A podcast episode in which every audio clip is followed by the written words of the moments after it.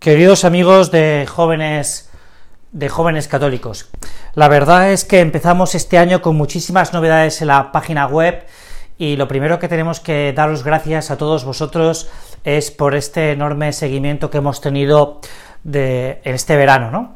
Gracias a Dios hemos pasado ya el millón de visitas este año, en este año 2019, y la verdad es que esta aventura de jóvenes católicos, pues que es tan maravillosa porque la hacemos cada uno de nosotros, pues sigue creciendo, ¿no?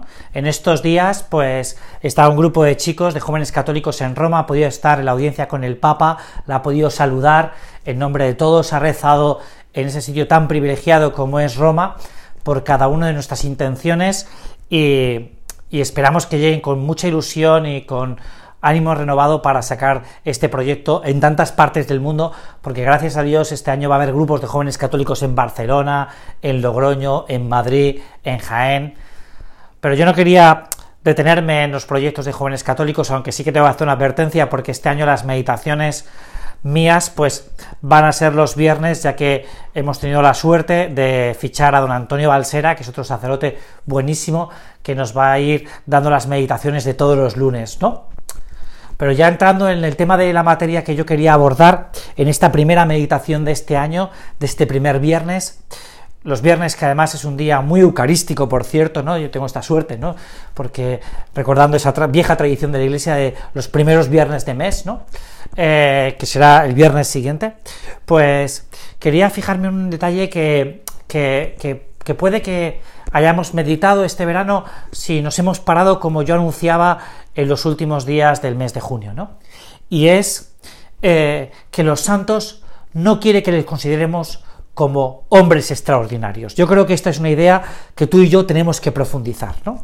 Los santos no les hacemos ningún favor pensando que ellos han sido unos hombres excepcionales. Porque a veces nos puede pasar esto, ¿no?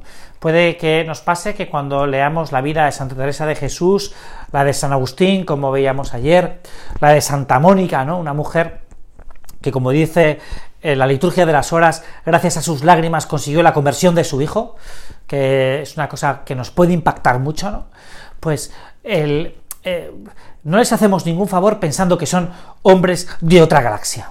Es decir, que son hombres extraordinarios, como decíamos anteriormente, ¿no? Hay una película que se llama La Liga de los Hombres Extraordinarios, que a lo mejor habéis visto alguno de vosotros cuando si sois un poco más mayores, ¿no? Bueno, no. Eh, los, santos son eh, hombres de la calle. Y esto es una cosa que también nos tiene que llenar de mucha seguridad para ti y para mí, ¿no? Que es que tú y yo podemos ser santos si nos ponemos a la obra de, trabajar la santidad, ¿no? De trabajar la santidad. Este es eh, el desafío y el reto que yo te quiero lanzar eh, en este nuevo curso que, empieza para muchos de nosotros, ¿no? El desafío de la santidad. El vamos a ver si tú y yo somos capaces de, de dar un pasito más, un pasito más, en ese alcanzar la, la gloria del cielo, ¿no? que es al final la santidad. Para eso la, enseñanza es muy fácil. Eh, la tenemos en una oración que nos enseña el mismo Jesucristo, la oración de Jesucristo, ¿no?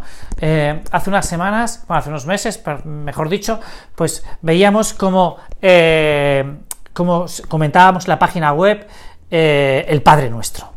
Hay un momento en el Padre Nuestro que, que Jesús lo que les dice a los apóstoles mientras les está enseñando a rezar, porque no hay que olvidar que el Padre Nuestro es la oración que les enseña Jesucristo porque los apóstoles se lo piden, enséñanos a rezar, enséñanos a...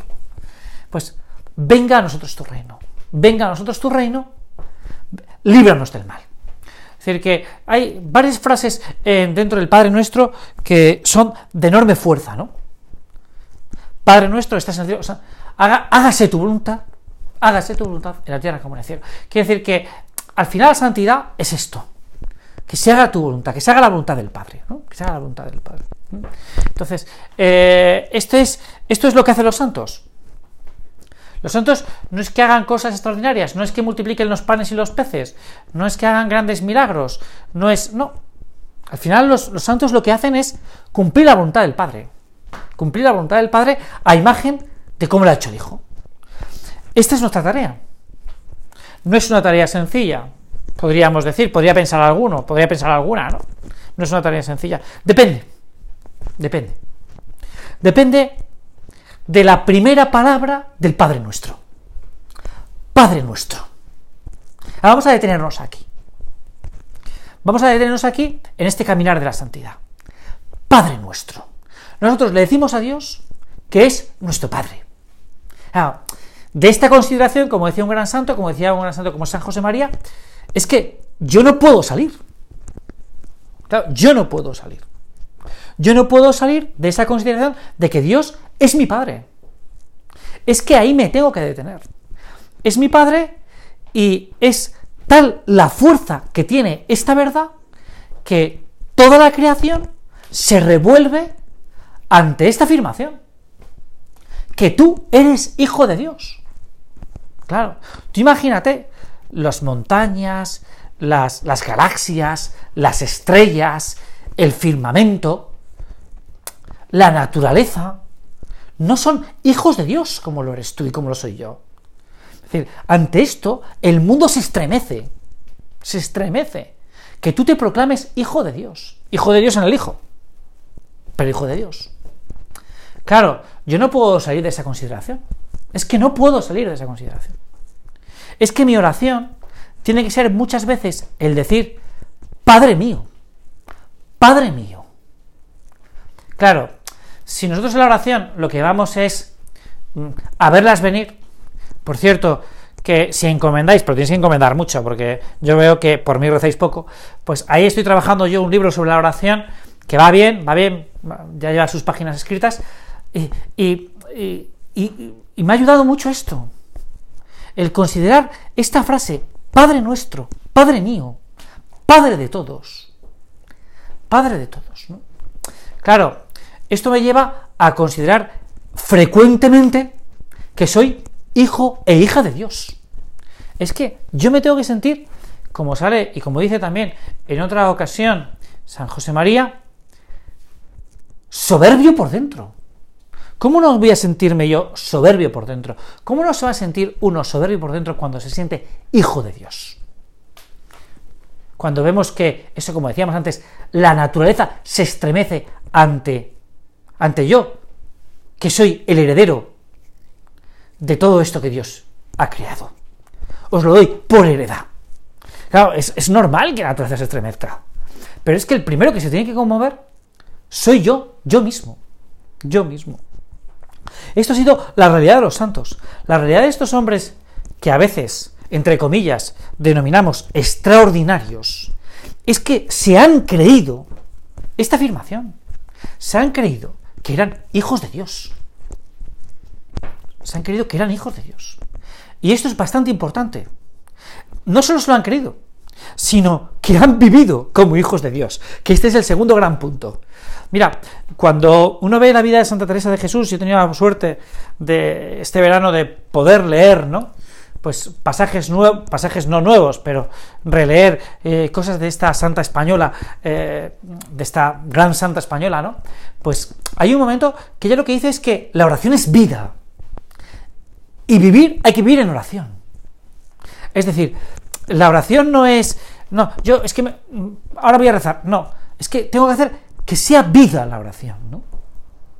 Claro, esto es lo que han hecho los santos y han vivido de la oración, ¿no? Es decir, cuando ellos han, han interiorizado y han vivido ese ser hijos de Dios. Es decir, cuando han andado por las calles, esta, eh, eh, Santa Mónica, ¿no? Por ejemplo, ¿no? Que, que, considerábamos hace unos días, ¿no? Pues es una mujer que sabe que su única fuerza, que su gran fuerza, es, es la oración. Y derrama lágrimas por la conversión de su hijo. Porque como decíamos anteriormente, ¿no? Porque, porque sabe que ahí está su poder. El poder de un hijo de Dios está en rezar, en comportarse como un hijo de Dios. Claro, ahí está también la debilidad. La debilidad es cuando el cristiano no reza. Entonces pierde toda su fuerza. Entonces se humaniza. Entonces nadie se estremece ante su presencia. Nadie se conmueve. ¿Por qué? Porque se ha convertido en, uno más. Sí, un ser muy inteligente, capaz de hacer cosas extraordinarias desde el punto de vista estupendo, que es capaz de, no sé, de, de cosas tan maravillosas como hemos visto, ¿no? De esa capacidad para transportarse, de comunicarse, estupendo, sí. Pero no de vencer la gran realidad, que es, que es al final, por ejemplo, la muerte, ¿no? Que es un hombre finito, que, que, que aunque tiene aspiraciones de eternidad, al final no las consigue, que no es capaz, ¿no? que no es capaz, por ejemplo, de que es capaz, que no es capaz a veces de vencer siempre todo con el amor, ¿no? De que es capaz de odiar. Es muy bonito porque, eh, pues Auschwitz, ¿no? Auschwitz es una realidad que a los cristianos nos tiene que llenar de santo orgullo. Eh, tiene que llenar de santo orgullo los santos que han vivido en Auschwitz. ¿no? Yo leí hace poco de una mujer que ahí se convierte, ¿no? Se convierte en Auschwitz, ¿no? Y cómo allí, pues, es capaz de, ofrecer sus sufrimientos por Dios, ¿no? La misma Eddie Stein, ¿no? Que hemos visto, que hemos celebrado su fiesta en el mes de agosto, ¿no? Una mujer que es extraordinaria en un campo de concentración, ¿no? Viviendo con normalidad, ¿no? No, sintiéndose importante, ¿no? Sintiéndose débil. Entre unos, entre unos carceleros, ¿no? Que, que, que están llenos de, de odio, ¿no? De odio, ¿no? Bueno, pues, y, ahí, surge esta mujer, ¿no? Es decir, los, hombres tenemos que ser, tenemos que ser, eh, tenemos que, los cristianos tenemos que ser muy conscientes de esta realidad, ¿no? yo soy, soy extraordinario en cuanto que vivo como hijo de Dios. Estupendo. Pero, pero soy uno más, ¿no? Los santos, de verdad, les haríamos un gran daño si pensáramos que son hombres de otra galaxia. Los, los santos son como tú y como yo. Es más, es que tú y yo a veces hemos tocado esa santidad, ¿no? Hemos tocado esa santidad, ¿no? Es, es un ejemplo tonto y es una anécdota muy pequeña, ¿no? Y con esto quiero terminar, ¿no? Pero estos días en Roma, pues los chicos que han estado, hubo un día que se compraban más hamburguesas de las que iban a tomar, ¿no? Y estaban cerca de la Plaza de San Pedro, era por la noche, y entonces dos de ellos cogen todas las hamburguesas que les sobraron, no, tampoco eran muchas, pero eran unas cuantas, ¿no? Y se fueron a la columnata de San Pedro a dar esas hamburguesas a los pobres, ¿no? Oye, eso es, un, eso es caridad. Eso es caridad. Eh, tú y yo. Y no se sienten como alguien extraordinario, ni, ni le han publicado en los periódicos, ni le hemos publicado en la web, ¿no? Pero eso es la caridad, ¿no? La, la caridad, la caridad de lo extraordinario, del día ordinario que se convierte en un extraordinario, ¿no? Eso es mucho más importante, ¿no? Que, muchas otras cosas, que, que rezar una Ave María, por ejemplo. Sin desmerecer, ¿eh? Porque hay que rezar muchísimas Ave Marías todos los días, ¿no? Pero, bueno, de la caridad del momento, ¿no? ¿Qué hago yo, no? ¿Qué hago yo por los demás, no? ¿Qué hago yo por los demás? ¿Qué hago yo por los jóvenes, no? ¿Qué hago yo por los jóvenes? Bueno, me ha dado mucho del tiempo, perdonadme. Espero que no sea así todos los viernes, sino que haya sido solo esta vez. Y de verdad, que espero que este paso que tenemos que dar todos, la santidad, este curso, pues empecemos desde ya, ¿no? Porque Dios lo que quiere es, de ti y de mí, que nos comportemos como Él quiere, en todos los momentos y circunstancias de nuestro día. Muchas gracias y hasta el viernes que viene.